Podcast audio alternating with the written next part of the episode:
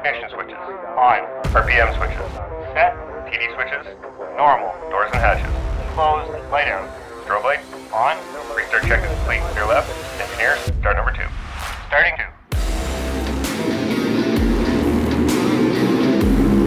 Wind 31010, Pilot Project Podcast. Clear takeoff. Runway 31 left.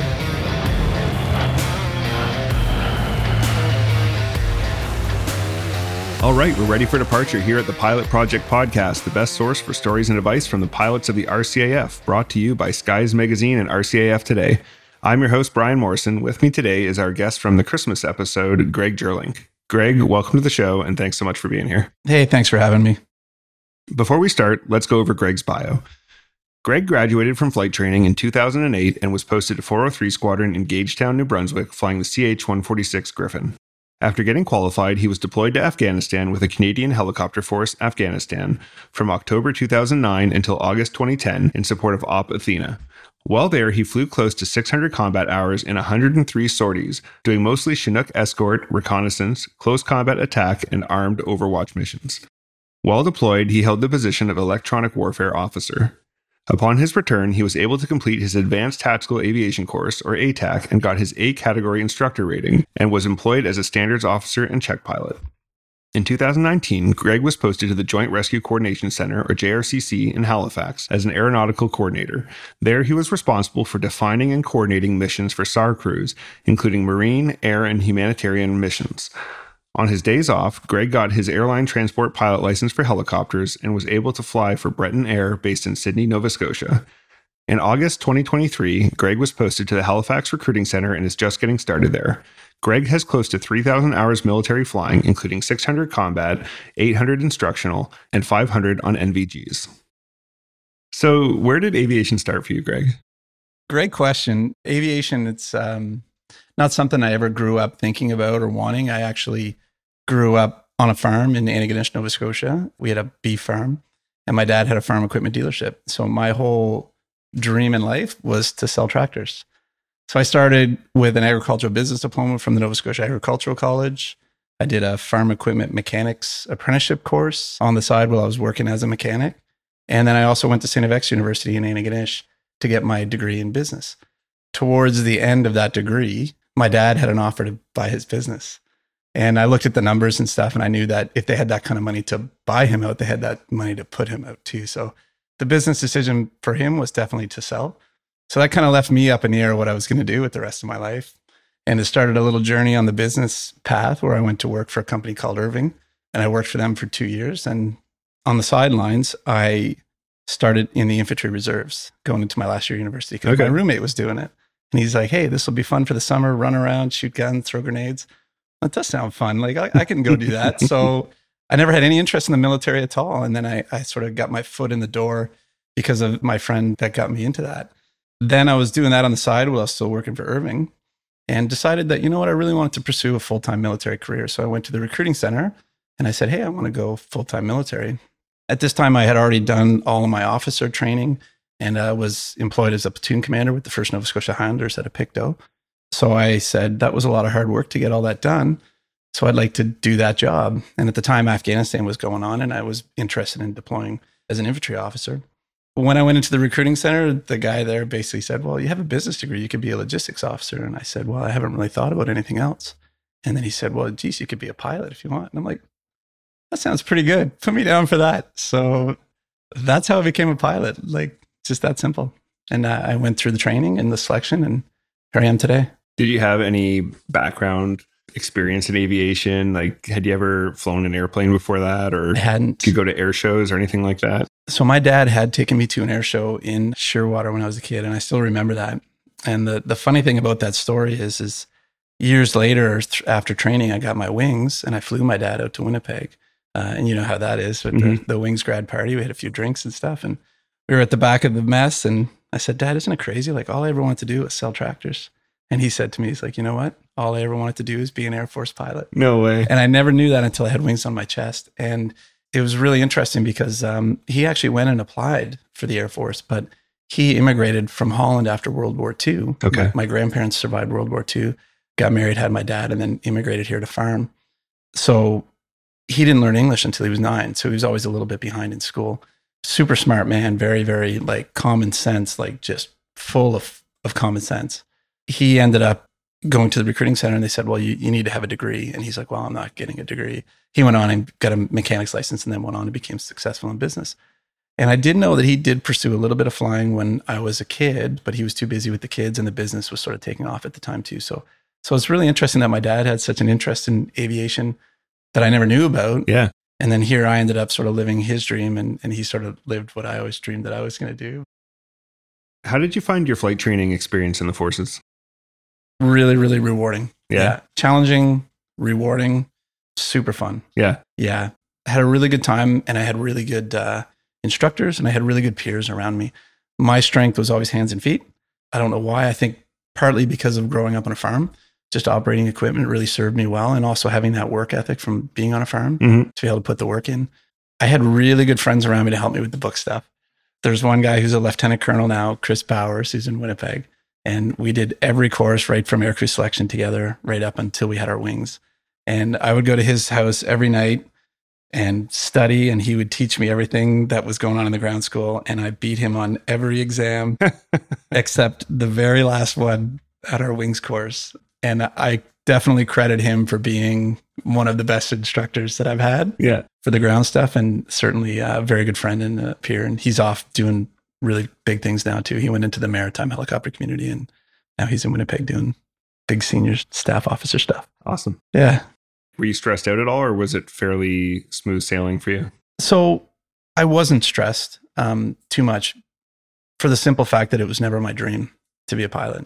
And I think that that served me very well. When I had a stumbling block or something I found challenging, and it's like, I don't know if I'm going to get through this or not, I was like, well, if I don't, I'm going to go to the infantry because I was already qualified as an infantry platoon commander and I was already a lieutenant at the time too. Mhm. So I had options. Like I was going to be in the military and I was going to do something that I loved to do, whether it was being a pilot or in the infantry at that time. Like they were both good options to me. Yeah. So because of that, I, I really handled the stress well because it wasn't something that I was going to lose. I never felt like it was something I had or really even wanted, to be honest with you. So I'm really grateful that that was the approach that I took because stress is the thing that really, really, you know, is the most challenging thing for student pilots for sure. I think managing it is one of the hardest skills you learn. And it's such a hard thing, you know, for a lot of people, that is their dream, right? For most of them, I would argue, Yeah. that is their dream. So you do put a lot of pressure on yourself, and it's such a tricky thing to manage. Yeah. Yeah. So you've got through your flight training, and selection time rolls around, and you get selected Griffins. Was that what you wanted? I got a good story about that one. So when I joined as a pilot, I went to do my OJT at 413 Squadron in Greenwood, Nova Scotia, and I wanted cormorants for sure. I got out with a guy named Major Steve Reed. Uh, he's still in. He's at Gander right now. He's he's over at Wing Ops there, and he was just a wonderful mentor to me. He took me on flights and stuff, and and after the crash in 2006 of 914 there was lots of issues and there was hesitation in taking OJT pilots flying. That was the Cormorant? The crash? Cormorant, yeah, off Canso, Nova Scotia. Yeah. So I was there at, at that time, and uh, and he still took me on this one mission where we went like 150 miles offshore off of Yarmouth, and we rescued a lady who had a lot of problems on a cruise ship, and uh, I watched the SAR techs go down and you know package her up and take her up and like just working on her in the helicopter, and and they saved her life, and it was like very impactful Mhm. for me as a you know as a human but also as a member of this team even though i was just a passenger. That really stuck with me and that was something that i wanted to do so then i went through flight training and stuff and at the end of moose jaw i did well and they tried to push me jets and i was very interested in jets i had spent time in cold lake and and i really loved the community like all the people there were amazing like some of the best pilots you'll you'll ever meet and my flight commander at the time was an, a very experienced fighter pilot who did the F 15 exchange tour up in Alaska a few years before. And he had been around for a long time. I think he even started on Voodoo's. So he was telling me, Hey, I think you'd be really good at this. And of course, as a student pilot, you know, you're just going to be happy getting wings at that point, right? And then to be kind of have your tires pumped a little bit like this was, it felt really good. And I also, I loved the form phase. Like flying in the Harvard and the doing formation was just I just loved it. Yeah, it's very exciting and it's very challenging. And it's the one thing that only the military really does. You know what I mean? It just felt this is military flying, right? Mm-hmm. So I told him, I'm like, I'm not sure, but, and he's like, well, come to work tomorrow. We're going to put you up in the Hawk. We'll send you for a flight. So there was a two ship flight going out with a, a person that was just upgrading. They had to do a radar square. So just take off, two ship, an instrument approach, leading a two ship. And then we had a whole bunch of gas. So they're like, well, then we're going to go play. So we went out to the training area and we did like 500 foot separation. And, and the pilot I was with is actually um, Major Parker, who's the lead of the Snowbirds right now. Um, yeah, I talked to him here in Halifax not, not too long ago. And he let me fly the whole thing. And so after I landed, I came in and my flight commander was like, So was that a fun flight? And I'm like, Honestly, that was the best flight I've ever had in my life. It was, Yeah. who gets to fly these jets around and do all this? And, and he's like, So you're going to go jets? And I'm like, Well, I need a little bit of time to think about it. He's like, You have 30 minutes. And I was like, Well, I've wanted to do cormorants for two years at this point. So 30 minutes isn't going to be enough time to, to think on this. So, so I said no. So after I told him no, I went back to Antigonish on leave. And a couple days later, he had called me and said, Hey, Greg, we really want you to go this. We've got a few jet slots here. And there was a lot of really skilled pilots on my Moose Jaw course too, that a bunch of them did go on to fighter jobs and they're very successful there and they've had a lot of operational experience. But he wanted me to go and he talked me into it pretty much. And I'm like, look, I'm 95% in on this. I just need to talk to one guy, Major Steve Reed, because he's been my mentor. He's been very good to me. So at the time, he was at a desk job in Ottawa. So I called, left a message. He, he was busy. And I went out for a run just on a dirt road and behind my house in Antigonish. About 6K into the run, a Cormorant helicopter flies right over my head. And I'm like, that has to be a sign. I ran home. I packed a bag. I went down to Greenwood. I stayed with a, friend of mine, Ron Bush, who was a pilot on the Cormorant at the time and also a good friend too. And I went, I talked to everybody in the community and I talked to a friend of mine that I recruited into the military who was a Woofy tech, water fuel environmental technician. Like we went to high school together. And so we went and had lunch and I'm like, this is what it's all about. It's like being in my home province, you know, flying search and rescue missions. And like for me and at where I was at in my life at that time, it just made the most sense to gun for the Cormorant spot, not knowing that I could get a Cormorant spot. Yeah. I'm now putting my hat in for helicopters. So then when I went to helicopter school, I ended up being on the small group evaluation for the outlaw. So I was on the first outlaw course. And Okay. there was there was four of us. And they wanted a person to go to each of the fleets. So there was a Cormorant spot, a Griffin spot, a Sea King spot, and a Chinook exchange in Australia. So I knew that I better take a look at these communities before I actually go to helicopter school because I didn't know anything about maritime. I didn't know anything about Tac Hel Mhm. at the time. I just knew that I loved cormorants and, and the mission set, right? So I talked to my flight commander and I recommend this to all OJTs. Try to get a week OJT at on this airframe. Like go over and see the Aurora, go over and see the Cyclone. You know, if you can do that and if it's in the budget, it's very beneficial because if we can get our OJT pilots on airframes that they enjoy the most and are the best fit for them, not just for airframe, but mission set and also location, Mm-hmm. we're going to keep them longer. So it benefits us. I went and spent a week on the, the Sea King and it was very interesting what they do. Their mission set is very cool. They get to travel the world and all that stuff, but it just wasn't a good fit for me. Mm-hmm. And then I went up to Gagetown, and a guy named Jim Knutson, who ended up being the squadron commander there, took me under his wing.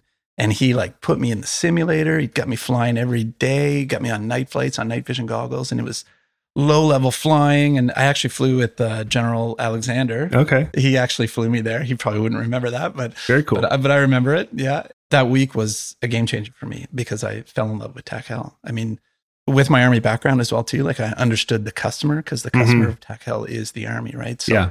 And I also understood what it was like being a soldier getting supported by air, you know, especially helicopter support, right? So, so I was like, wow, I really love this flying. This is like a really good fit. And so when it came to selection in Portage, I did top the course. So I had my first choice, and there was a Cormorant spot available in uh, Greenwood. And my course director at the time, he's like, You got your Cormorant spot. Do you want to do that? And I said, I kind of want to go to 430 Squadron because I want to learn French. And then I want to get posted to Gagetown and become an instructor there on my second tour so I can be on the East Coast because location was very important for me. So then they said no to the 430 Squadron because my French wasn't good enough. I had a Oh, good yeah. profile. Yeah. So, but then my course director came to me and he's like, Hey, would you be interested in going as a pipeline to 403 Squadron? And I was like, yeah, I would be. Okay, so we're going to shift gears, and the rest of the interview is going to be focused on your time in Afghanistan. Sure. How did you find out you were going to Afghanistan? So when I left helicopter school and got posted to 403 Squadron, I started my course right away. Like I mentioned earlier, that's when Canada decided to buy six Chinook helicopters and deploy eight Griffins to theater. So when I was on course, on my Griffin course, I was told by my CO at the time that I was going to go. And I was really excited about it. So it's funny because when you're going through pilot training, like when I was going through, we didn't have any deployed air assets other than like uh, uh, transport missions Mm-hmm. In theater at the time. And there was no visibility that that was going to happen. And then all of a sudden, we bought six Chinooks and put eight Griffins into Afghanistan, which was a very active combat zone.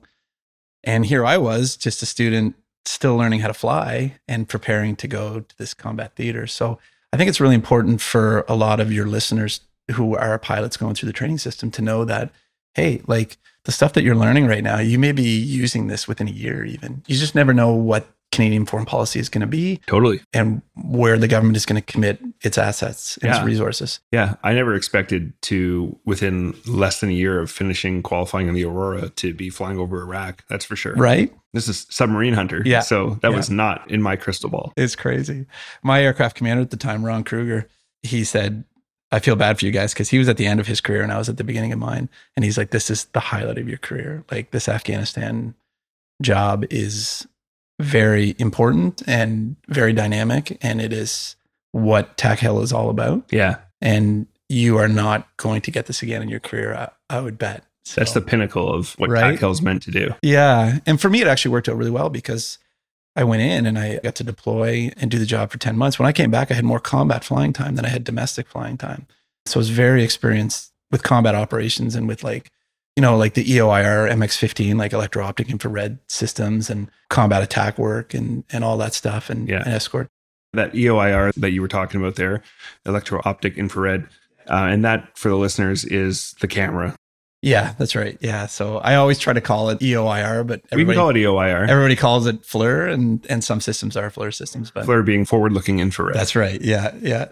Anyways, that became a very useful tool for us because our role on the Griffin is attack and reconnaissance, right? And tactical aviation does three roles mobility, attack, and reconnaissance. So the Griffin basically took over the attack and reconnaissance roles for Afghanistan, and the Chinook was the mobility. How did you feel when you found out you were going? I was excited. Yeah. Yeah. Any trepidation or? Of course. Yeah. Yeah. I mean, yeah, there's risk involved, right? But, you know, we all sign up for that risk. Yeah. It's a funny thing because we sign a blank check when we first sign up. Yeah. For whatever risk the government chooses us to take, we've already pre-signed the check, right? Yeah. I think the the interesting thing is when you start to define the mission and location that you're going, then you start to think about like the specific risks. And I think that if anybody didn't have trepidation about it, I mean, I don't think that would be healthy. I think it's healthy to Mm-hmm. think about, hey, what can go wrong? What is the risk? And then how can we mitigate it? Right. Yeah. So, so I was um, probably more excited though, because I was, you know, my infantry background and having known infantry friends that had deployed and Yeah. I wanted to be in the fight and I wanted to, I believed in the mission. Yeah. I mean, all of us who signed up post 9 11 kind of knew there was a decent chance you'd end up in Afghanistan, right? Yeah. Yeah. So I was, ex- I was more excited, but cautious as well. Yeah. So it allowed me to really focus on my training though. Yeah. Speaking of your training, what was the workup training like for Afghanistan? It was a lot. Yeah. It was very intense. Yeah. So I was a brand new FO. I just learned how to fly. And then I learned how to employ the Griffin tactically, low level flying. And then we had to step that up a level and say, let's do it at 50 degrees and let's do it at 3,000 feet and let's do it with dust. And now let's do it with somebody shooting at you. Mm-hmm. You know what I mean? So we had to prepare for all that stuff. But the workup training that we did is it was incredible. We did everything from rehearsing mission orders to planning was there was a lot of planning training, which was basically we just did missions, but we ran through the whole operational planning cycle. And then we would employ our tactics on these different types of missions with the given threats that they would give us. And a funny story is, is we did simulators. So we would actually get the intelligence briefs. We were in like Petawawa at the time or something, I think, or Edmonton and we were doing an exercise and and th- this one was in Edmonton And uh, they gave us the scenario and we planned this mission. And then we go into these little tents that had computers in them and we would fly the missions on a simulator. And this one mission, I remember we went and we did, and we got shot down. And as luck would have it, we got shot down for real, pretty much in the same spot, you know, as we did in that in that simulation, which really prepared us well for it. Like, yeah.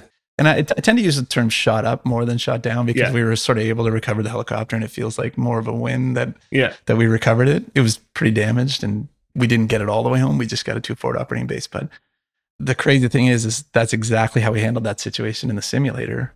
You know, six months before it actually Yeah. happened. So very intense training, plus all your your first aid, and there's a lot of things that you don't think about. There's cultural awareness training, so Mhm. you, you know where you're flying and and how the people deal with day to day life. You know, so you know actually what patterns of life look like and stuff like that. Because Yeah. for us, something that maybe would appear to be a threat, with the knowledge they gave us about the communities that were living there, we knew that oh, actually people gather here because of this Yeah. at this time. You know, so Or just that like every household has a rifle. Yeah, yeah, absolutely. Yeah. So it was. Uh, I, I will say that by the time pre-deployment training was done, we were all very happy to actually get deployed. Yeah. to have that end, it was a lot of work. It was intense. Yeah. But as you were saying, you never know when that training is going to come in handy, right? You do it in a simulator and then you see that in real life and it's just that much easier. Yeah, absolutely. And that's like flying and handling just normal flying emergencies, right? So Yeah. We've spoken a little bit about this, but what were the roles the Griffins filled in Afghanistan? So the role of the Griffin was doing attack and reconnaissance work, and uh, the Chinook did the mobility piece. So with that mobility piece that the Chinook was handling, they were the workhorse of Afghanistan. It was the Chinook. Our mission for CHFA was to protect ground troops, and to do that, 80% of the casualties at the time were due to roadside bombs. So flying people by air was the safest way to do it. Mhm. And Canada basically bought these Chinooks to put them there so that we wouldn't have to rely on partner nations to move our own troops. CFHA, I think we said earlier, is Canadian Forces Helicopter Afghanistan. Yeah. In order to put the Chinook there and keep it safe, it needed an armed escort, which we decided to put the Griffin there in that role. So anywhere a Chinook goes, it has protection with it. So the Chinook is the protected force and the Griffin is the protector. So probably about 70% of our workload was Chinook escort. The Chinook ended up moving 7 million pounds of cargo Wow. and 91,000 troops. That's crazy. And CHFA was able to reduce the casualty rates significantly there. So, so I'm really proud of being a part of that, just because I know that being able to move those troops by air kept a lot of troops alive. Like you don't know for sure, but we felt that the job was very important and very rewarding. So, so that was the bulk of our work with Chinook escort, but we were also able to do reconnaissance. So sometimes intelligence would need imaging of something. So we had our camera system that we could go out and uh, take pictures, or we could look at future landing zones and stuff like that for upcoming operations. We did a lot of air assaults where we would take, you know, soldiers, whoever they might be, um, sometimes special forces, sometimes conventional army troops, and, and put them into different areas of operation to complete their missions. We would move them by air. So we could go out and get imagery of the landing zones and stuff like that to see if it was safe, or we could get pattern of life stuff as well. So that was sort of the biggest part of the reconnaissance role. But we would also go out at night and look for roadside bombs. The really cool thing about the camera that we had with the uh, infrared on it basically gives you an image based off of temperature. Mm-hmm. So the way that Afghanistan was is in the day it would be like 50 degrees. So everything would warm up, all the ground would heat right up. And then at night it would get down to sometimes like minus 15. Okay. So there's a huge temperature swing. And at, at night, you know, the Taliban would go out and dig these roadside bombs into the roads, letting all that cool air into that top layer of dirt. So we would fly down the road and we'd see these things called lollipops, which was the main charge in the center of the road. And then they would dig a, a line, like a detonation cord kind of thing.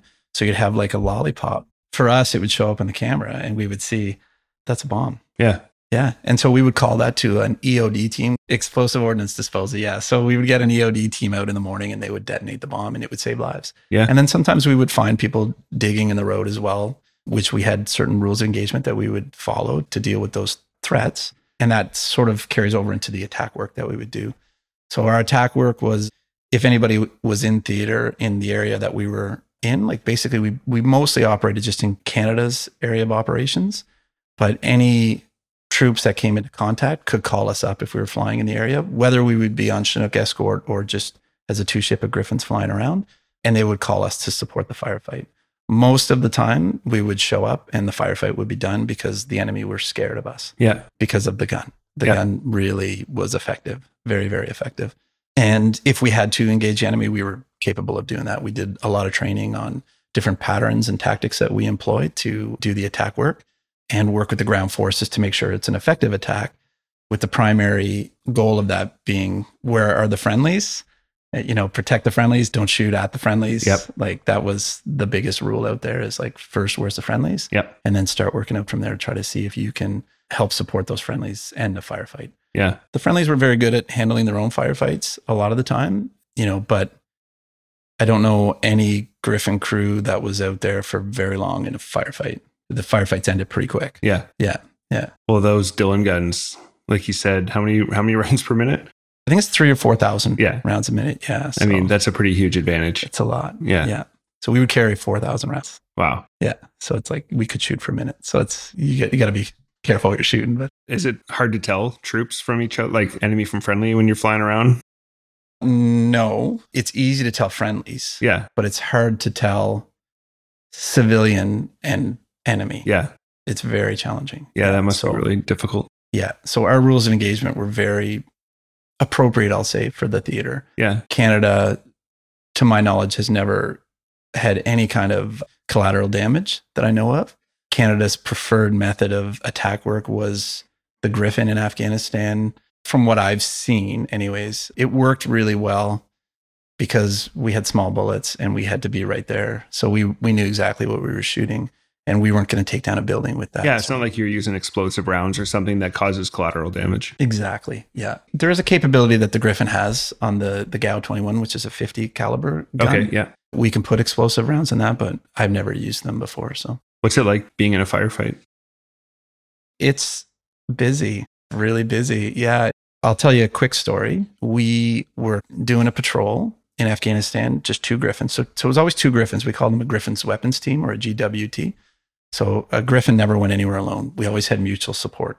So if one person is sort of off to the front left, the the other Griffin would kind of stay back to the rear right, so it can cover this the six o'clock or the the tail Mhm. of the lead aircraft, and then the lead aircraft would sort of cover or scout the ground that the trailing aircraft was going to fly. That's just an example of one tactic on how to fly, but we were able to keep each other really safe working in pairs. So we were flying around one day and we got a call from a sniper detachment at a forward operating base, and they had a target of four people that had an illegal vehicle checkpoint set up. And it was valid, it was a valid target within our rules of engagement. So I was flying with a very senior team at the time. We had our camera system, so we just punched up the lat long and the camera went right to it. And we were able to validate that, okay, this is the target and it does fit the rules of engagement. So the team on the ground, the snipers wanted to take the first shots, which is fairly common in combat operations. So you probably saw this in, Iraq as well. Usually, like a predator or some kind of UAV or a fast air asset will drop a bomb, and then they'll bring in helicopters sort of for cleanup or people that you know survived the initial impact of the bomb and are now running from the Mhm. area. Helicopters were a good asset to sort of track them down and find them. So you can also do this with snipers as well. So the sniper team on the ground that day wanted to take the first shot. It was a long shot, you know, 2.6 kilometers probably for them, something like that, Wow. which would be like sort of world record territory sort of thing. But so we came up with an attack plan. We briefed the section. We worked with the ground forces that are going to take the opening shot. So so we were sort of in a holding area and then we dropped low level and we turned in for the target. There was four Taliban troops at the time. So we sort of had it divided up like who's going to attack what, or we cover off different directions to make sure that we do an appropriate attack on the target, right? That's efficient and safe for us. You know, we call the attack. So we roll in, snipers call shots away. The bullets probably got like a five second flight time, I'm guessing. And I'm watching on the, the camera system and I know this is a valid target, but nobody moves.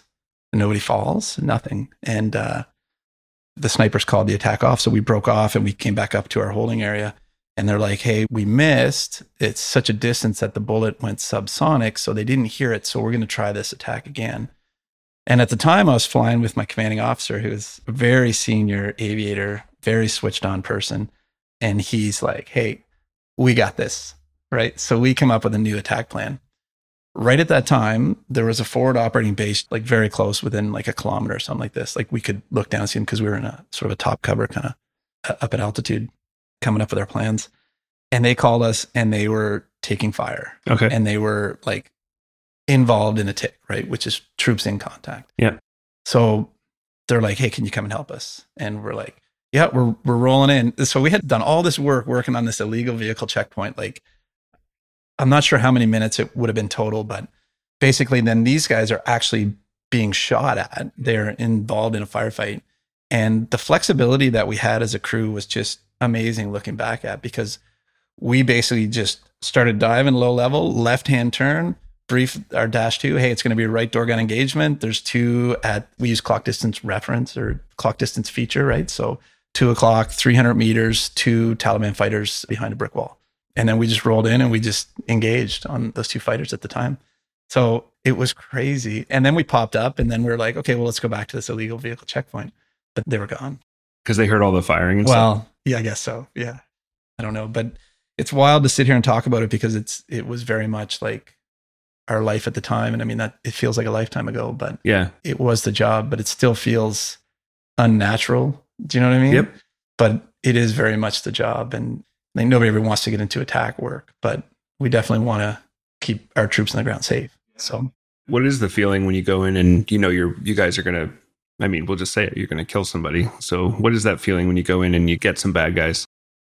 when they're shooting back at you, it's I never had a problem with it. And I will say this: there's a dissociation that I'm able to have as a pilot Mm-hmm. because I didn't have a finger on a trigger. Yep. So, and I think that the door gunners, so we we would operate with an infantry door gunner in the back, and they generally for us had a ground tour before we took them, and they brought a lot of knowledge to the crew on what's going on in the ground. And then we also had a flight engineer slash door gunner.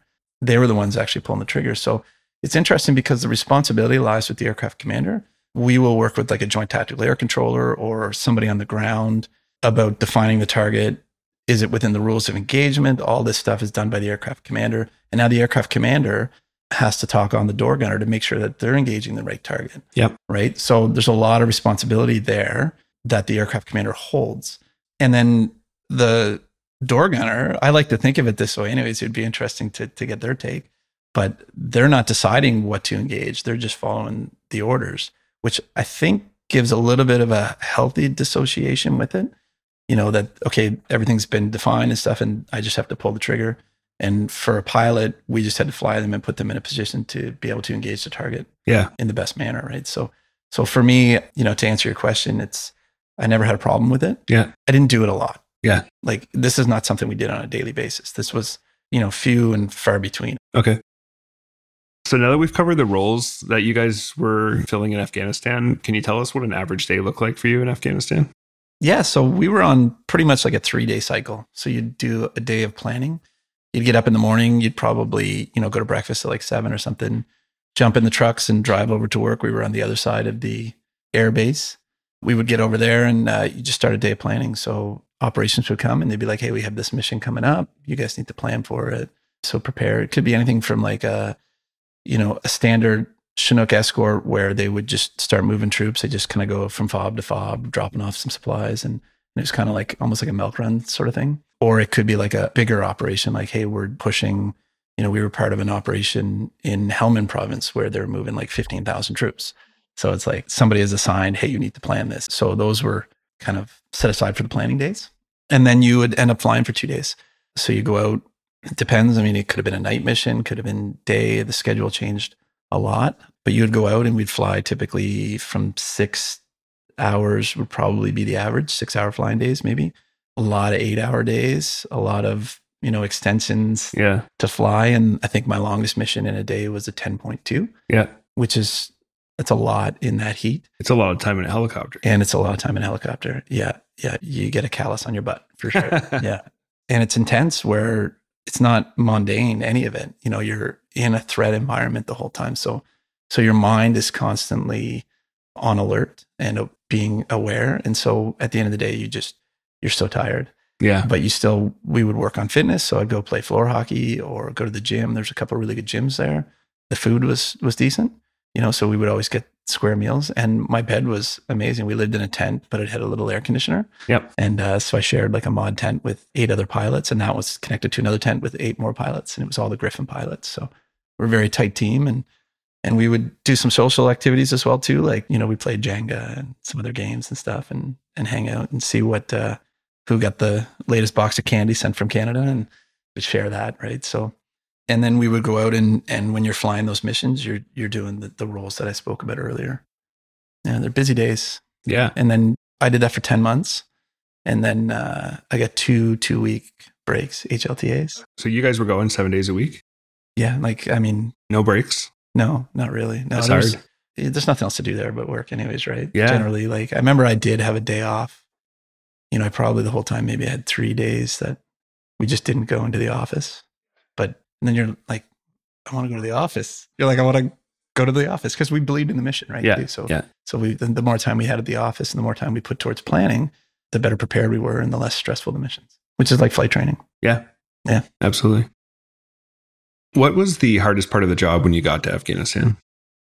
the hardest part of the job was just adjusting to the climate first of all you know the hot weather and the dust was challenging and the smells there was uh, we were living on a base that i was told this before it was designed for 3000 people and there's 30000 people on it so the the base basically grew around the poo pond Yeah. so when you had like a south wind it was it was pretty pungent stings the nostrils as they say That poo pond is pretty infamous. it's pretty infamous. Anybody that's been to Afghanistan knows the poo pond, and we all drive over and take a look, and it's like, oh, there's the poo pond. it's like it's like the touristy thing to do. yeah. right? Yeah. Tactical tourism we call it, right? But yeah, so the, adjusting to the climate was was challenging, and from a, an operational perspective, being able to fly the Griffin in that environment was a challenge too, and same with the Chinook crews as well. The Chinook is an amazing helicopter. I, I heard your podcast with Jackie there, and she she had a great story from Mali and the things that the, the new Chinook is doing as well. So like getting her insight on on the planning for that helicopter that's so capable. I mean, there's still so much going on to adjust to the climate, even with like a a beast like the Chinook. Yeah. So that was probably the biggest thing that we had to adjust to was uh, the climate. How did you folks overcome that? We uh, just prepared for it. You know, we were in the books. So for the Griffin, it's a very limited machine based off of, you know, its capability. Uh, the Chinook is much more capable.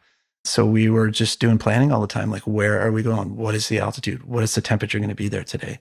Is it dusty? Do they have a prepared LZ In LZ's landing zone? landing zone? Yeah, exactly. So they had different methods in Afghanistan to deal with the dust. So they had a thing called rhino snot, which was like some kind of goo they would spray on the ground and then it would make a suitable landing zone. Basically, like bind it all up so it doesn't go flying. exactly. Yeah. So it's just like tar almost, right? Okay. So they would do that. But there's other methods too. I mean, they would get gravel or they would get these um, sort of metal pads that they would stake into the ground. And there's all kinds of ways of doing it. And when they had those, it was much, much safer because the dust was the most challenging for sure. Yeah. Well, it led to two accidents in Afghanistan, right? Yeah. Yeah. We lost two helicopters. Yeah. Three people killed. Yeah. So in July 2009, a Griffin ended up getting caught in some dust and it can happen really quick. It's, uh, it's a scary thing to, to think about. Overcoming it basically was lots of prep and practice. Exactly. Yeah. Yeah.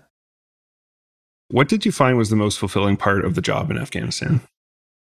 The most fulfilling part of the job would be when you get called on the radio by troops that are in contact and you hear in their voice the stress and they, they need help and you hear them returning fire in the background and you get the lat long and you fly over there and then you you like i said earlier most of the time we didn't shoot a single round and the firefight would end just because they would hide they would run away whatever it might be but then now you could talk to that soldier on the ground and you could tell that the stress had left their body You could hear the relief. yes yeah very rewarding That's really cool. yeah Were you guys very often called into ticks? it wasn't the most common thing i wouldn't even know a number for me Okay. What was your best day in Afghanistan? My best day in afghanistan was probably uh, christmas Yeah. Christmas Day. Yeah. it was very rewarding to be able to be tasked by a foreign nation to support flying their general around to see their troops. Yeah. You know, it was just a real proud moment as a Canadian. It's a position of trust they put you into. Yeah, for sure. Yeah. You know, we weren't going to do anything anyways that day except work. But I remember it's like the first Christmas I ever missed at home. But I was with amazing people. Like our our teams over there were just amazing. So we had a lot of laughs. Like I could show you some pictures of me wearing a Christmas sweater and a, and a mullet wig that day. Just, you know, we were, we always kept it light, you know, which you have to, I think, when you're in, in a theater like that.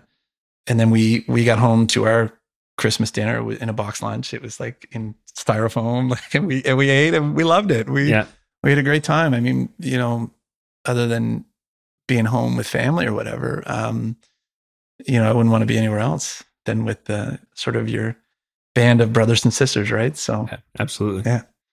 And if listeners would like to hear more about that, we first had Greg on the show for our Christmas episode last year, and you can hear the full story there. yeah, What was your hardest day in Afghanistan? the hardest days were when Canadians were killed. Yeah. Yeah. We would go out. There was a an IED.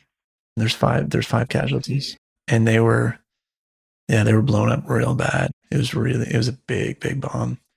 And so we went out. Um, you know, we supported any of the IDs. Like we always would go and do an in or out recording, rights for security, and uh, and then we would go and pick up the bodies. Mm-hmm. And uh, the Griffin generally didn't pick up the bodies. It was always a Chinook task. But we always escorted to Chinook. And I always remember going back into uh, Kandahar. You'd be, it's sort of like in Canada when you're flying around, you carry the rescue call sign. Everybody gets out of your way. Yeah. In, in Afghanistan, it was called an angel flight. Yep. And uh, it was really hard. The main pieces of the bodies, right, were kind of set aside. And then they, they had picked up all the rest of the body parts and they put them in one body bag. And and that was the only cargo, so it just made sense for a Griffin to do it. So we went up to this place called Camp Nathan Smith to pick it up, and uh, it, it's good to talk about. And like I say, like you know, it's tough. So, so that that's the toughest part. Yeah. There's there's another day too that there's uh, bison that got hit hit by a roadside bomb, and it was really bad. And you talk about like going to mental health. Um, I used to go to the clinic here in Stadacona, and uh, they have pictures and plaques of all the people that were killed. And so those two are right there. So every time I'd have to go to see like the therapist or whatever, I'd walk by that and it's just such a trigger, right? Yeah, man. Yeah, because I was there when they died, right? So, so it's tough. Yeah. I can't say I understand because I didn't I didn't have those experiences, but I know it's hard to have tough stuff. I think you do understand. I mean, I think I think it's different for everybody, but you understand that there's sometimes this emotion comes in, right? Yeah. It's, it's tough to it's tough to control, and and I mean that is part of the process. Now you have a red entry in your logbook representing the day that you were shot down. Can you tell us more about that flight? Yeah, so that was my ninth mission. Oh, wow. Uh, so it's fairly new to the theater. On arrival, we were doing sort of our in doc and stuff, and I was doing a lot of stuff focused on uh, the electronic warfare piece. Mm-hmm. So once I hit the flight line, we started going pretty hard. And on November 24th, 2009, we were tasked with a Chinook escort to uh, head up north to a place called Tarinkot to support some Dutch troops, I believe, on that day. It was a challenging day uh, for weather because we actually had rain and clouds, which we didn't have very much of. I, I can't remember another day that stands out of my mind that we we had these conditions. But it made it challenging because we had to go up through the mountains and the higher terrain, and our route, you know, we have to keep a certain minimum safe altitude, and we didn't have any kind of approach capability with the Griffin at the time in theater because we stripped all the ILS and all that instrument equipment out to save on weight. Yeah. Yeah, and we took the the side doors off as well because we needed every ounce that we could get. So it really restricted us a lot for the places that we could go. So we were sitting on this mission for the day and we were watching the weather and then we decided, okay, hey, we can go and do this. So we started heading up north. The Chinook was in the lead, and then we had two Griffins, Shakedown two five and two six in the back, following them. And as we were going, we generally like there's a certain safe altitude in combat that you want to keep. What we call the threat band is like from a, a low altitude to a high altitude. If you're above it, you're good. If you're below it, you're generally good for small arms fire. So on this day, we were going up a, a valley that had rising terrain on the valley, and each mountain peak on the sides were covered in cloud. We just knew we wanted to get a little bit higher because we were aware that we were in the threat band a bit. Mm-hmm. And so we kind of wanted to creep up, but we did not want to creep into the clouds. Yeah. That would have been really, really bad. So we were kind of creeping up a little bit. And then um, I heard this loud bang and smoke started pouring into the cockpit. Oh wow. Yeah. And then, uh, so immediately, as a trained pilot, I was like, oh, white smoke in the cockpit. What would you think that is? Electrical fire. Electrical fire. Yeah. So I started, okay, like descend, land as soon as possible, whatever the checklist said. I started executing that. At the same time, we lost our ability to communicate with each other as a crew okay. because we were using a certain secure communications capability. We ended up losing a generator. It went offline, which knocked that offline. And then we just had static on the radio. So we couldn't really communicate with the formation or each other as a crew, which made it pretty challenging. So at that time, I heard the door gunner yelling like "break right or "break left.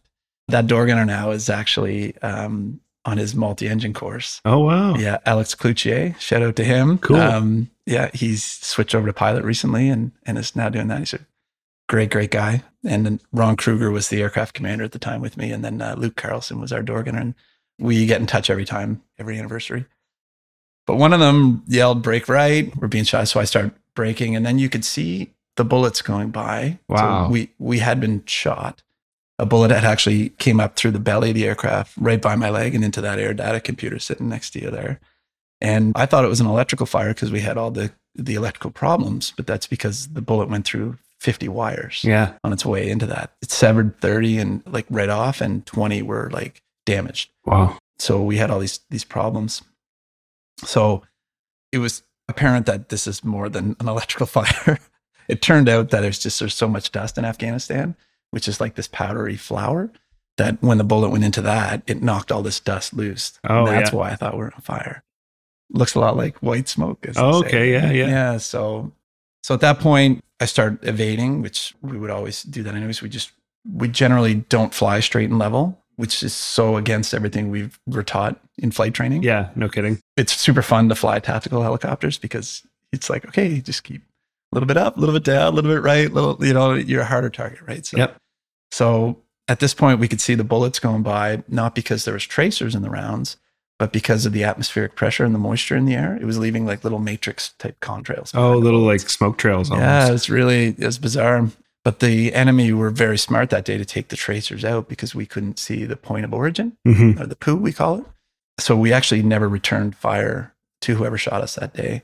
What we ended up doing was I, I told all the tactical students that I've ever taught this this story because when it happened, I felt my aircraft commander get on the controls and start to shake the six. And I thought, well, he must want control because we couldn't say, hey, you have control. I have control. You know, it's really a- abnormal. But he just reacted and jumped on the stick. So I was like, oh, he wants to fly. So I got to fix the the radio problem here. So I put my head down and I'm start start going into the computer and start like, oh, what's broken? How can I fix this? And I look up and he's head's down Oh wow. doing the same thing. And in the Griffin, we have like uh, different levels of automation and stuff. And Yeah. there's, there's one that we, we call it force trim on. So if I press the button and put the stick somewhere and release it, it's going to stay there. Yeah. So it was flying exactly what I wanted it to fly when I let go of the sticks. And I looked down and, and he's doing the same thing. So then I took control again. But it was really interesting. The things that you train for, you know, you can't train for every scenario. and, Yeah. And that was one that happened. So the most important thing is to keep flying. So then um, I brought the aircraft sort of low level. We were able to get in non-secure comms a mayday call out to formation. The Chinook went high level and the other Griffin followed us down low level. And we made the decision to go to a forward operating base that was very close by, like 10 kilometers. hmm And uh, we flew there and, and landed, and the Griffin and the Chinook came behind us and put down.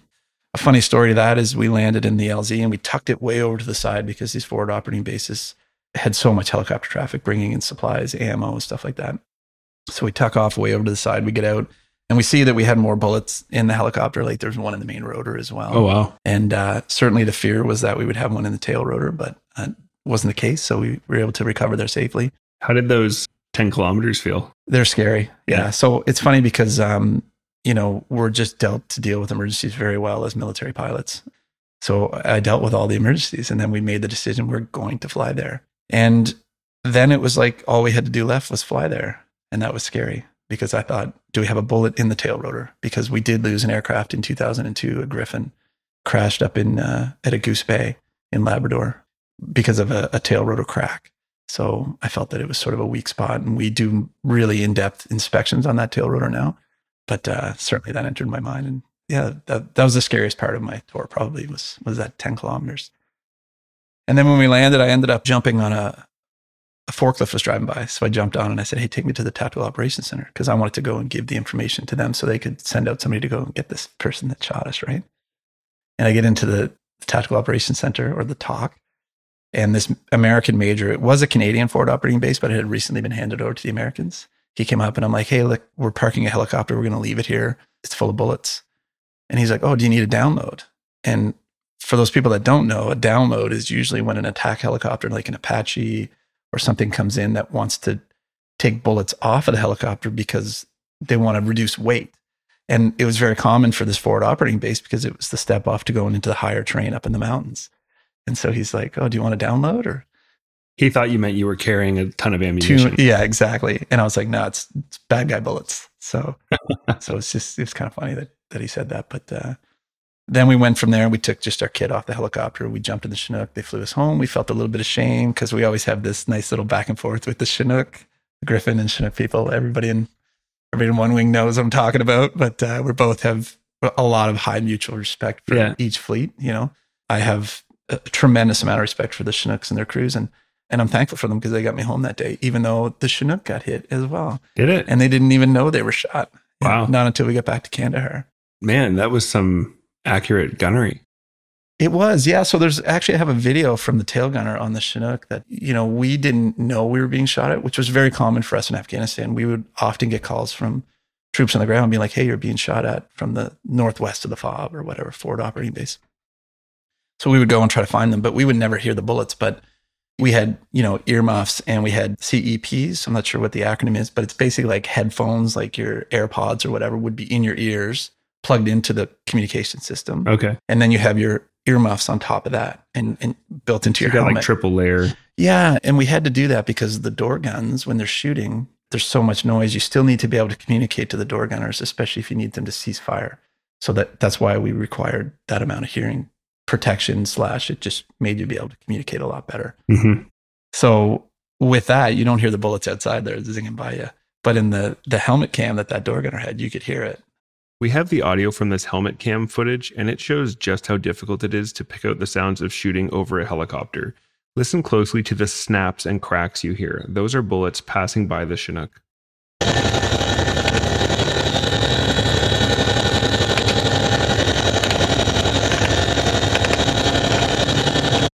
No one on board could hear these shots.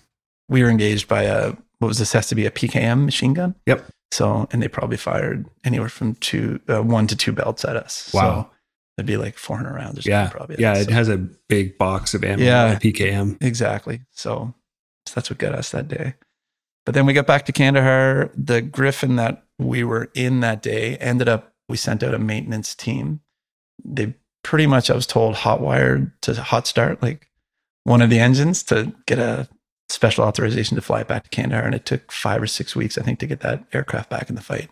Just it had to be totally rewired. Yeah. But it was back in the fight. And then great story to that is it uh, it came back to Canada, it was rebuilt, and then it ended up at 403 Squadron where I was teaching new students how to fly the Griffin on. Super cool. The, the very helicopter that I shot in, yeah. Aircraft 458 for anybody that's flying it out there. That's awesome. Yeah. Yeah. yeah so that was definitely, you know, a standout day for me for sure. And it worked out really well because we were able to get home and I went to work the next day and got another helicopter and went back out. Yeah, I was going to ask, what was the recovery like from that after, you know, getting shot up? Do you guys have any uh, after effects uh, in terms of going back out there? No. It was mission nine. It's like, yeah, I guess you did another 94 missions. Yeah, exactly. I felt coming out of that experience that, and this was as a pilot sitting in the front, we had armored seats. Our door gunners and flight engineers in the back didn't have that. So for me, I always felt that either the bullet's going to go into the armored seat or it can only hit me in the legs or the arms or in the head. And I always thought, a headshot, you're done. Arms and legs you're going to survive. So most likely it's going to hit you either because we had a um, armored vests as well too. So it's either going to get you in the vest or the seat or so I just felt that if I was going to. I mean, it's crazy to even talk to you about it right now and to think about it this way. But I thought, oh, I could get shot in the arm, and that's not a big deal. Yeah. You know, I can get shot. If I get shot in the head, it's done. It's not going to hurt. Yeah. You know what I mean? Which is, it's just a crazy concept to think about in combat, and I think it's just what gets you through. Yeah. You know? You have to rationalize it. Yeah. Yeah. So, but uh, a true shoot down story is Blowtorch 6 0. The Chinook got shot down. So, two very good friends of mine were flying that aircraft that day. And it is an incredible story of being shot down. I like to say that we got shot up.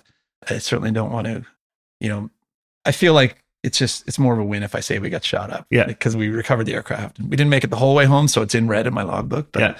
but uh, I mean, the aircraft went on to fly lots of, lots of missions. Whereas, that Chinook that got shot down, they got shot down. Yeah. They were engaged by heavy weapons. There was 21 troops in the back and they were able to land and, uh, and get everybody out to safety. And it's pretty, pretty amazing story. Yeah. Bill Fielding is the, the pilot that Yeah. was flying and Bill got the medal of valor for that too. Yeah. Yeah. He was uh, in 400 Squadron when I He was, there. So yeah. Yeah. I have a connection a little bit. Yeah. So maybe I can get him on the show. Yeah. Yeah. So you and I have something in common. Your time in Afghanistan resulted in PTSD. What were the signs that this was becoming an issue in your life? Yeah. So it's an interesting thing. Like when I got back from Afghanistan, I was so excited just even to see the color green. Mm-hmm. it really affected me in a positive way when I first returned because I just had such a great appreciation for everything. And that lasted for about three months. And then I started to just lose patience. You know what I mean? I'm not generally an angry person, Mhm. but certainly I would be much more quick to anger. And I was sort of irritable and I started to get a little bit of anxiety, which was completely unknown to me. Mm-hmm. And at the time, it's easy to look back and see that that's what I was going through, but I didn't attribute it at all to Afghanistan, not even a, little bit. You know, so it took a little bit of time. And then what happens with PTSD is like you have a bucket that can only hold so much water. And uh, I have a lot of stuff in my bucket that I didn't know that I had there from Afghanistan. And so now when you start putting your other things in your bucket, like your finances or your relationships or or somebody cut you off in traffic, you know, whatever it is that hits that last drop of water that that bucket can hold, then you have a little bit of a breakdown or you get emotional or it comes out differently for different people. So for me, certainly I got to the point where my bucket was full and I knew that something was different. Mm-hmm. I didn't know what it was at the time. I didn't know anything about PTSD. So I just talked to my flight surgeon who was an ex F 18 pilot and he was like a really, really great guy that would, you know, just tell it to you straight and stuff. And, uh, and so he ended up sending me for assessment. And so I got a diagnosis of PTSD and, and then that sort of started my healing journey. Yeah. Did you have like a big incident that led you to seek help? No, I, I think, you know, back at that time, I think they were looking at posting me to Moose Jaw. Yeah. And I think that was, yeah, that Im- impacted me because Yeah. I was like, I had a very strong support network Mm-hmm. um, on the East Coast. And, and I think that would have been the catalyst. Yeah. Yeah. They ended up not posting me. Yeah. Yeah. Have you experienced any stigma in the forces as a result of this? No, none whatsoever. I have been somewhat open about my PTSD. I think it's important to talk about it. Um, there's a quote that says there's no unwounded soldiers in war. And I, I believe that's true. Some people can come back and always see the green grass, right? Like Afghanistan, everything was brown because everything green was covered in dust, right? So, so I did experience that really, you know, strong feeling of appreciation for everything that we have here in Canada, which was really good. And some people are able to maintain that for a while. And then for other people, it's it's a little different. So, but it remains the same that people are going to be different when you Mhm. come back from you know combat zones and stuff like that. When you when you see traumatic things, yeah. So when I came out, like to my supervisors and stuff like that, and and told them sort of what I was experiencing, I, I found there was lots of support. Yeah. Yeah, yeah. What about from your peers? Peers have been great. Yeah. Honestly, it's it's more prevalent than you'd think. Yeah, no, I Yeah. agree. I had a very similar experience. I had super supportive supervisors, and when I kind of, you know, as you say, came out about it and talked a little more widely about it, I had people reach out who were going through the same thing. A lot of people that I never would have thought that were going through very similar experiences. So, Yeah, and it's it's comforting. yeah, it is because you're not Yeah. alone. Yeah, you're not alone. That's for sure. What do you think has been the most helpful thing in your healing journey so far with PTSD? Well, the most important thing is asking for help. Yeah. Yeah. And then the help. My experience with therapy and the mental health system has been very good.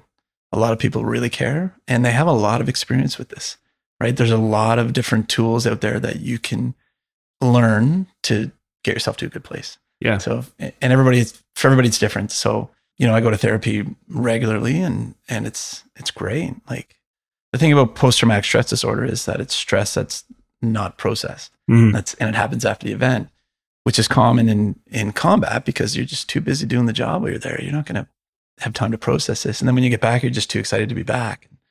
So, and then these things start to come out over time. The stress has just been never processed. So you'll get dreams and all this stuff, right? So, Mhm. so the therapy can definitely help you work through that stuff and process it. And then once it's processed, you can kind of tuck it to the bottom of your, you know, water bucket. Yeah. You know, it's not ever always going to be gone, but you learn how to manage it. And definitely the help that I got gave me the tools to be able to manage it. Yeah. You found that made a big difference in your Huge. life. Yeah. What would you say to anyone who thinks like they're listening to this and this is ringing a few bells and they maybe think they're experiencing something similar? Yeah. Go into your flight surgeon or whoever, the mental health nurse or whoever it has to be, and just talk to them. Yeah. Get checked out. And, uh, you know, there's so much help and it's so good. And Veterans Affairs is really good with this stuff too. And Yep. like I know that I'll, long after I retire, I'll still be able to get therapy, and it's comforting. It's it's really good. So the scariest thing is that people may not ask for help. Yeah. Right. Because you can go to dark places. Right. So asking for help is the single best thing that you can do, and the help is very good from people that really care. How did you manage to take that step? Did you have fears about losing your ability to fly? For sure. Yeah. Yeah. And I think that's, that would be very common with any pilot. I think, Yeah. I mean, our biggest fear is always like, Hey, are, am I going to be able to fly? And so for me, you know, throughout the process, I, you know, asking for help was, I didn't know anything about it. I didn't, you know, I thought I'd still be able to fly. And I did get grounded for a brief period of time. And then I got put back on the flight line and where I was happy, like flying was very good for me. But you know, there there are a lot of pilots that would be scared of losing their flying category and stuff like that. And I think it's a, you know, it would take a long process to get to that point. You know, for me, I opted to not take meds, right? So I stayed off meds as much as I could. And what ended up working for me really well was just working on healthy eating and fitness. You know, I, I always find that if I lead with my body, my mind will follow. So if I get out and I go for like a walk with my dog or whatever like that, like I'm going to have a, it's just going to help Mhm. just clear some room in my head or whatever, right? Mhm. So, so that's always been good for me. But yeah, I would say that for anybody worried about that and losing their flying category, like it's not worth it. There's no flying category that's worth having to deal with Mhm. stress that you just need to process. Yeah, I agree with that 100%. We're going to go back to a little bit of lighter subject matter. What was the most memorable flight you did in the Griffin? So the most memorable flight that I ever got to do was during pre-deployment training. I was deploying with 408 Squadron out in Edmonton, and I was posted in Gagetown. So I was away a lot. My grandparents that came from Holland were having their 60th wedding anniversary on a Saturday, and I was getting home on a Friday. And my commanding officer at that time knew how busy I was, and uh, he told me, he's like, "Why don't you just take a Griffin down instead of driving the four and a half hours or whatever it was at the time? Take a Griffin." So myself and my good buddy Andrew Smith, Smitty, that you know, Mhm. we ended up grabbing a Griffin and, and a flight engineer and going to surprise my grandparents at their 60th wedding anniversary. They didn't know we were coming. It was only my uncle. We had all the proper authorizations and stuff. And basically, I had a time on target, three o'clock. My dad knew, and my uncle knew, and that was it. So everybody else thought that I wasn't going to make it. And Yeah. then we ended up coming around in the circuit and we landed in a field and shut down, and the whole family was there. And I have That's a, so very cool. large family. So, so it was, uh, it was very rewarding. And it was really cool for my grandparents too, because again, I'm part of the military that they saw drive the tanks into the streets of Holland and Yeah. bring them chocolate and cigarettes and, you know, freedom. Yeah, So it's cool. that is really cool. Yeah. I'd also like to clarify all flying is good training. So, Yeah. like, this isn't just a case of somebody using a government helicopter for personal use. Like, they would have got great training out of that. They're flying into an unprepared landing zone, lots of other things that they're practicing and, and getting out of that. So, it's not just about going Yeah. and going to the going to an anniversary party. And in this instance, actually, it was uh, for like VFR cross country and navigation and stuff because we had been so focused on the tactical portion of stuff, we had no time to focus on what about flying in, you know, Class G airspace Just flying in Canadian domestic airspace. exactly. Yeah. So, so we need to keep that skill up Yeah, as well. Hundred So- percent. So, what would you say is the most important thing you do to keep yourself ready for the job? again, so it's all about my mental health. Mm-hmm. So if I have a good fitness regime and a good diet, I'm pretty good to go. Yeah. That is the most important thing. The other thing too is is just maintaining an awareness of my capabilities. So I have learned a lot in my career and I've forgotten just as much. like Yeah. probably everything I've learned in my career, I've forgotten it and then I've relearned it. yeah. So sometimes, you know, a good example would be a student will come to me and be like, Hey, Greg, I have this question about the hydraulic system. Like, what, how does that actuator work or, or what? And I'll be like, I got to go get the book. Yeah. Right. Yeah, and, yeah. It, and it's, I always looked at it like a wheel. So, so today at the top of the wheel is like the hydraulic system and that actuator. And I, oh, geez, I got to get back in the books and, and read up on that. And eventually, you know, tomorrow, I don't know what it's going to be, but I'm going to be into whatever, like the rotor system or the engines or what's the fuel control system doing. That'll be tomorrow. And then the next day will be this one. And and eventually I'm going to come back around to that hydraulic system because that's what being a pilot is. It's just constantly being in the books and reminding yourself and just being humble about it and being okay with the fact that you do forget things and you do need to remind yourself Yeah. Hundred percent. and get back into it, right? So I think that for me, the true skill came in identifying what's going to be next on the wheel before I get there. Yeah. So it's, oh, it's been a while since I've looked at the hydraulic system. Maybe I better. You get that that feeling. I was talking to someone about that recently as well.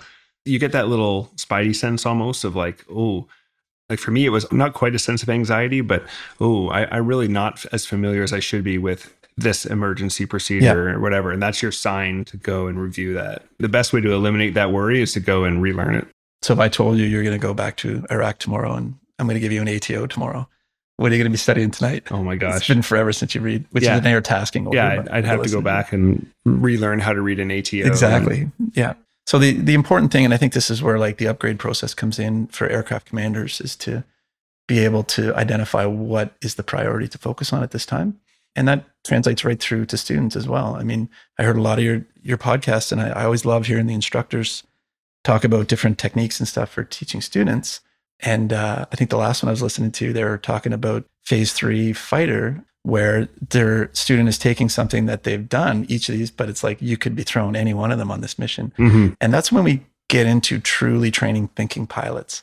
I think it's not until, you know, phase three, but mostly phase four, that it's truly like, all right, what are you going to do? And when you say phase four, like on your operational aircraft, Exactly. Yeah. Yeah. So yeah, you're getting out into the real world. You're out of the box, and there's a lot more variables out there. Exactly. And so the solid, like strong aircraft commanders are the ones that can identify what's what's coming and prepare for it and prioritize important stuff, right? Yeah, and that kind of rolls into my next question for you, which is, what do you think makes a good pilot? I love this question, and I hear all of your guests talk about it, and I think everybody's pretty much on the same wavelength. And for me, I've heard it said in different ways on the podcast, but um, for me, it's two things: it's stress management and work ethic. Hmm. If you're a strong worker, you can overcome the stress management part. I give the example of you're going to go into an overhead break, say in Moose Jaw, and you enter the overhead break and you crank and you turn and you're like, oh, is it 60 and two or 60 and three? And now you're doubting yourself. And as, you, but the plane is still going, Yeah. you know, 200 knots or whatever it is. And what he means there is 60 degrees bank and 2G or 3G. Yeah. So now you're stressed and, and your decision making is getting smaller because the aircraft is so much closer to your next step on your final turn Mhm. or gear down or flaps or whatever it might be. But your, your head is still back on the last decision, right? So, but with good hard work, you can chair fly that. For some people, they might chair fly it five times. For other people, maybe they have to chair fly it 20 times. Mhm. But you cannot get in that airplane and doubt yourself on that stuff. The other thing I think that it's really important, not so much for students, but I think for instructors, the most important thing that you can give students is confidence. Mm. You know, students need to know that they are doing the work, the correct work. Because as instructors, it's important for us to guide students to focus their energy in the right place because they haven't learned the prioritization bit yet, right? And that's why it's easy in training. It's like, oh, LP1, this is what you're doing, right? LP5, you're going to do circuits, whatever. Um, so that works really well. But as instructors, if we can, you know, focus them on working on the right things and then just give them confidence. Sometimes it's good, bad, good. It might be, hey, you showed up in time today for your brief. Now let's debrief your flight. and it's like, oh, and by the way, your shoes are really shiny. That's really great. Yeah. You know, you got to leave them with something because these students are working hard. Yeah. Right. You know, and sometimes they're not getting the results that they're hoping for, which can be very discouraging. But giving them the confidence that it's okay to make mistakes and work on this and bounce back. And I think the strongest lesson for any pilot is that, you know, bouncing back from failure is the biggest lesson that you're going to get. Yeah. It's You know? super hard too. Like, yeah. It's really, really hard when you're, it can be emotional. Yeah. If you fail or you make a big mistake, it can cause a lot of emotions that you don't want to feel to come up. You, you Yeah. may, some people cry, some Yeah. people feel overwhelmed or angry or whatever. And you got to learn to deal with that. Yeah. Yeah. And it's a huge growth opportunity. You know what I mean? Because that stuff happens to you in combat. Mm-hmm. Do you know what I mean? Like, oh, we got shot here. Like, am I just going to roll over in the trench? Like, no, I'm, you don't have a choice. You have to keep moving forward, keep doing the work, keep like, keep fighting, keep flying that aircraft, right? Yep. So, yeah. And I think that if students and, and anybody really just has the work ethic and understands their stress levels and learns how to manage them, however that works best for them, whether it be chair flying or going to the gym or whatever. And then for instructors to give confidence, I that's just uh, really, really helpful for students. Love that question. That's a great answer. So we're down to our last question. This is my favorite question. If somebody's listening and they're starting to think, hey, I really want to join, I'd love to fly with the RCAF, or maybe they've just joined and they're listening to this and they're getting excited about their flight training, what advice would you give to that new pilot? All right. So another great question. I love that. So definitely, you know, the best advice that I could give for anybody. First of all, if you're thinking about joining, come down and see me at the Halifax Recruiting Center, and we'll uh, definitely get you on the path for enrollment. Certainly, a career in the forces is the best thing that's ever happened to me in my life. Like it's been amazing. The people that I've met, the friendships, the experiences, you know, the stories, the laughs Yep. you know the job security you know the, everything to pension you know what i mean there's just so many benefits of a military career period. I mean pilot for sure worked out really well for me and you know i already discussed it wasn't my first choice. I would have been happy in the infantry but it's awesome. So once you get in that door you know the best advice that i could give is just work hard. Don't quit. Just you will get bumps. They will come. It will be stressful. It can be emotional but you just need to either just step back, have a coffee, and then get back in the books, or go for a run and find out whatever works for you to manage that stress, and just keep working at it. Keep working at it. The dream is it is a dream. It is a dream job. We're we're very lucky to, you know, be able to you know call ourselves Air Force pilots. Yeah. It's it's quite an honor, and it's definitely worth all the hard work. 100%. But it is a lot of hard work. Yeah. You know, people some people get into it and they're they're shocked about how much hard work it is, but it always gets better Yeah. you know, especially as you get experienced. I mean, the workload becomes less. And Yeah, for sure. The first the first like 5 years are tough. Yeah. You're learning so much so fast and it requires so much review to make it start sticking. yeah, And at first it feels like it's never going to stick, but it does. Yeah. Eventually. You do enough reviews and you have to you still always are reviewing, yeah, but it's it's much more familiar and it'll start to retain and and like you said the workload decreases. yeah. Then you have more fun. The Yeah. other thing I will say is have fun. Yeah. You know what I mean? Like, and especially for instructors and supervisors out there too. I mean, it's really important to have an environment for for your students or your your new pilots on squadron or whatever to actually have fun. Yeah. It should be fun. You know, it's easy because the workload is very demanding on Air Force pilots because there's so few of us and we're still trying to do the same missions that Canada asks us to do. And we all do it and we all like put a smile on our face, but it is really easy to forget how cool the job is Yeah, totally. for me, it was always family day. Like I go at family day and fly a civilian. Like they are going to just be screaming in the back of the helicopter and, and loving it. And you're like, oh yeah, my job is cool. Because the reality is, is every day I go to work, I work with pilots that do the exact same thing. So that the cool factor wears off. But That's right. it's important, I think, to just step back and realize that you have an opportunity to do amazing things for your country and to support the ground troops or whatever force your airframe is supporting. They're very grateful to have that support because air power brings a lot to the fight. And we get to be the ones to do that and wear the flight suits and and that's cool. Yeah. Yeah.